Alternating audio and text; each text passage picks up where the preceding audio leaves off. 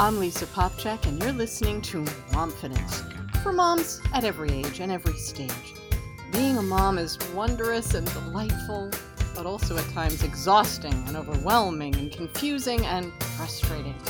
Momfidence is a place for moms to come for encouragement, comfort, some new tools, and the confidence boost you need to be the mom you want to be. Hi, moms. Welcome to the first podcast of twenty twenty. It's good to be with you again after a really lovely, exciting, exhausting holiday season here in my house.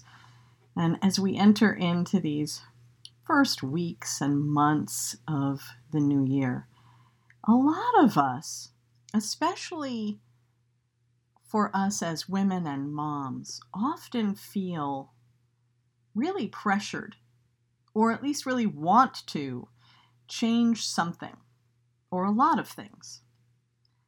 Things like, we want to get organized, we want to get fit, we want to change all our eating habits, we want to take on a new project or a new craft that we've never done before, we want to improve our relationships, we want to change ourselves completely. Does any of this sound familiar? All you have to do is turn on the T V the first week of the new year, any new year, and all of this gets thrown at us. On top of that, having brand new planners and calendars and a fresh page really does inspire us to do new things. Sometimes it's just getting to the place where we're taking down all the Christmas decorations and rearranging things in our home, and we think, I could do more of this. I've got the energy, let me do something new. Or we're dealing with sort of the humdrum after all of the celebrating, and we think that doing something new would be good for us or inspiring to us. So there's a lot of reason that we as moms look at this time of year with fresh eyes and a fresh interest in doing something a little bit different. Some of these desires that come up in our hearts and minds come from a really good place. They they are a place where we feel inspired, we feel like it's the time to do them, and they're really good for us. Sometimes, however, they come from a place of lack or condemnation, so they aren't as good for us as they seem on the surface. And they might end up producing bad fruits in our lives or, or just in our, our minds and hearts. So it's really important to pray about and evaluate these desires to determine what is right for us to take on. Yet, even if we've determined that these are good changes, ones that God has placed on our hearts, it can be really difficult to take on, or more likely, persevere in these new things, since we have to live and work with other people. And I'm pretty sure that you, like me, already have jam-packed lives just because, hey, we're moms, and it kind of goes with the job description. Making desired changes can seem absolutely impossible because of all we already have to do. And that realization can really weaken our resolve and often leave us feeling frustrated with ourselves or our circumstances.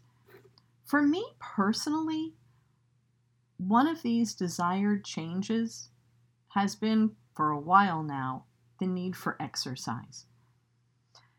Now, exercise isn't my tip-top priority in life, but I really do feel better when I get some exercise. It gives me energy, it clears my mind, it just helps me feel better overall when I've done some.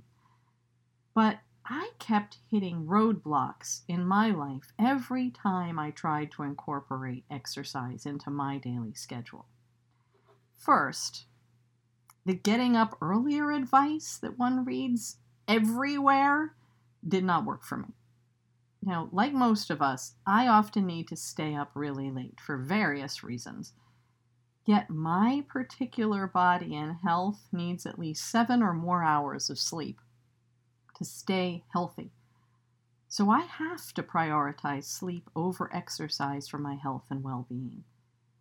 So I said, well, if I can't get up earlier to get the exercise before everybody else is awake, I'll try moving my workouts to later in the day. And I found a workout that I could do at home, and I began to work out every weekday. And then three things sidelined that. First, there are days I don't get home till eleven p.m., and I come home dragging and exhausted, and there is no way I'm exercising at that time of night. Second, when I am home with my family, I really don't enjoy spending precious time away from them in the middle of the day. That's why that starting before everybody wakes up thing would have worked if I didn't have the need for that sleep. And thirdly, but most significant to me, is that my body kept having a really weird reaction. I would get two or three weeks into my workout routine, and I'd be feeling good, and I'd be toning up, and then suddenly I would come down with some really bad illness. I suppose my body was releasing toxins, but because I have a complicated medical history, these illnesses wouldn't just be minor. They would land me flat on my back sick for weeks. And that was not enjoyable and not good for my life or my family.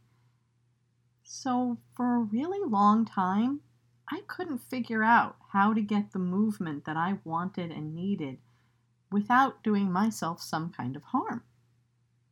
I took it to prayer, and while I didn't get an immediate answer, I did begin to be able to approach the problem from a different angle. I was asking myself, what could I do that would fit into my schedule, would make me feel like I wasn't missing out on time with my family, and most importantly, wouldn't cause me to get sick? Then, one day, while I was getting ready to start my radio show, More to Life, my engineer said, thirty seconds! And then my husband made a joke about how much we could get done in thirty seconds. It was an eternity. And you know what? I realized he was right. Years of doing radio has taught me how very long thirty seconds really is. Now, if you don't do radio or T V or some such thing for a living, you might think that's crazy. It's only thirty seconds. But if your radio went silent, or your devices stop streaming for thirty whole seconds, you'd notice. In fact, you'd think something was radically wrong. And can't thirty seconds seem like an eternity when you're waiting for your coffee in the morning? So this gave me an idea, I think prompted by the Holy Spirit, that I began to think might help me meet my goal. The idea is trying to do the smallest thing I could do, which was use thirty seconds to do some kind of exercise. Now, that wasn't just thirty seconds of the whole day. What I chose to do was do a thirty second plank every thirty minutes throughout the day, using my phone as a reminder and timer.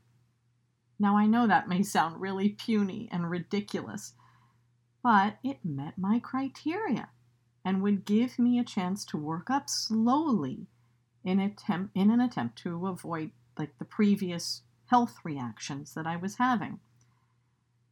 And it was also better than doing nothing, which is what had happened to me for months on end in between trying to find workout routines that did work. So I started doing this. thirty seconds. Of planking every thirty minutes. I'd set my phone on vibrate. When it went off, I would find a break in what I was doing, and for thirty seconds I would hold that plank. After about two weeks without getting sick, because that's what I was testing for, I increased it to a minute plank every thirty minutes. Then I increased it to a minute and a half every thirty minutes. And when that was going well, I started adding sets of V-ups or donkey kicks after I would hold that plank. Now, even with that, and right now I'm doing a minute and a half plank with six sets of ten V-ups. So I do ten, take a breath, do ten more, six times.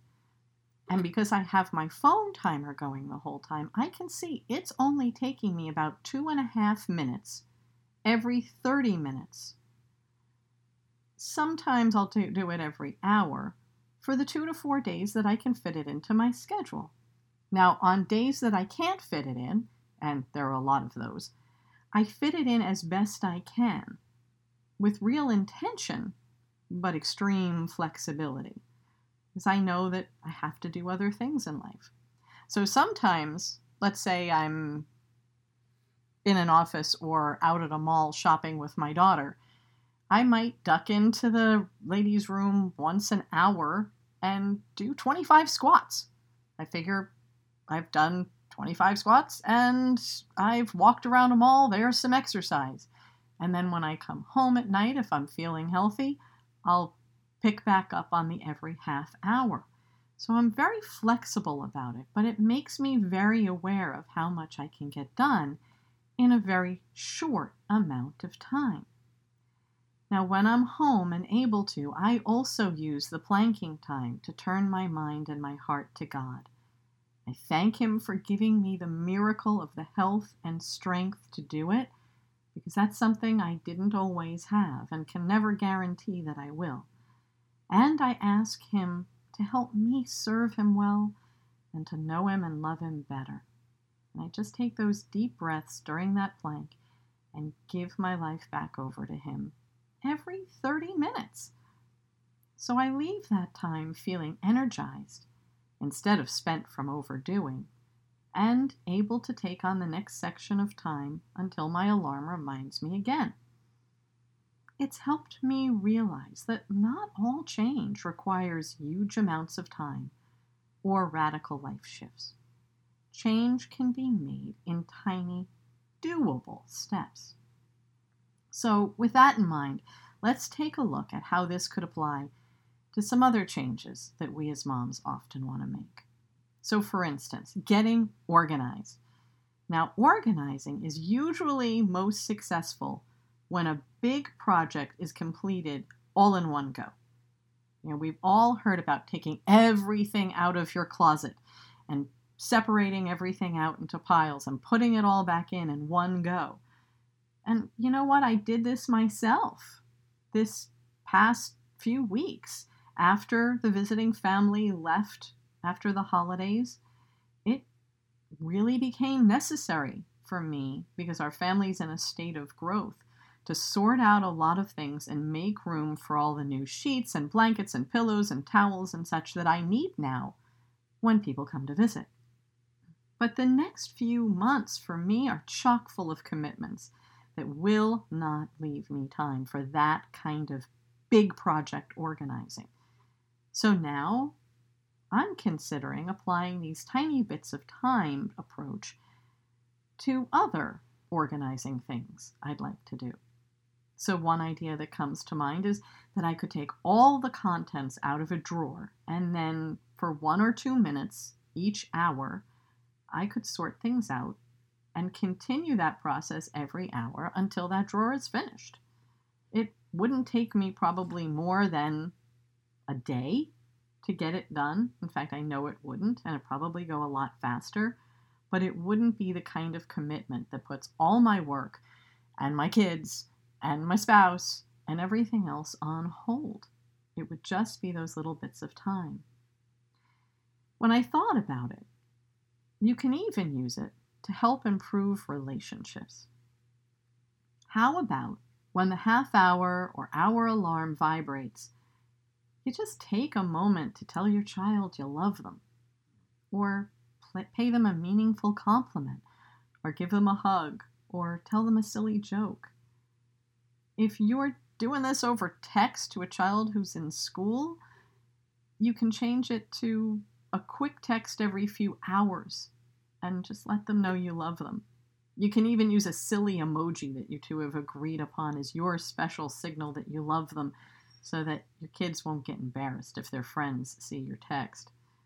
They'll have no idea what it is, but your child will know you're thinking about them and that you love them a lot, And that goes a long way. You know, we so often wait for a whole day where we can spend hours together to make any kind of connection with the people we love. And those days are so hard to come by with everybody's schedule. But connecting in small ways throughout the day will build up a loving relationship. And when we do get those special long stretches of time, they'll be all the sweeter because of the teeny tiny connections we've made every day. Carving out these bite-sized times of re- in your reoccurring schedule and adjusting them when needed has given me a real sense of power of in- the intentional use of time. Even if I have a day that has me going constantly, I can usually get thirty seconds or a minute when my alarm vibrates to do something small toward my goal. That is time I probably wouldn't get if I waited to have an hour or a day to get something accomplished. And you know what? If all I do is one thirty-second plank in the course of a really particularly crazy day, that's thirty seconds more than I would have gotten if I pushed it aside hoping for time at the end of the day. So it makes a difference for me, and I can hold on to those small wins and then build on them rather than condemning myself for not having gotten something done again. Now understand, these tiny intervals aren't meant to become a tyranny, suddenly controlling every thirty seconds of your day. If you're in the middle of something else that you shouldn't interrupt when the reminder goes off, just set the alarm for half an hour later, or whatever time might work for you. It's a reminder to make a small space to do something that you've decided to do for yourself. So you can stop waiting for your turn to take care of yourself. This is a way to give yourself little gifts of self-care that add up throughout every day. Not something that makes you a slave to a timer. If you try it and it doesn't bring you joy or a sense of satisfaction, then don't do it. Pray for a unique idea that would work for your life and your personality. I'm just sharing an inspiration that's really working for me. Do this every day, and I celebrate those little wins. And you know what? After just about eight weeks of doing this, just looking for a chance to move my body and tone up a little, I've actually dropped three dress sizes with feeling like I haven't done anything at all. I really feel like I'm cheating at this because it hasn't been hard and I haven't broken a sweat. And it's something I can do and celebrate. I wasn't trying to lose the weight, and I really haven't changed much else. Just taking those little moments has given me something that I can see measurably has changed my life. And that's a pretty cool thing. So no matter what it is that you're wanting to do, that you're wishing could happen in this new year, try coming up with tiny thirty-second ways of making that goal happen. thirty seconds, every thirty minutes or every hour, or whenever you can fit it in, might really begin to help you make changes in your life and do all those New Year's resolutions that you have poking around in the back of your mind.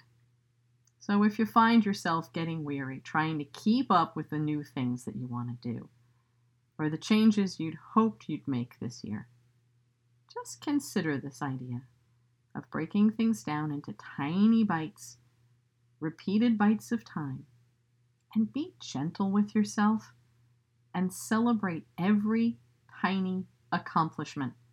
A new win every thirty minutes. That's really pretty fun.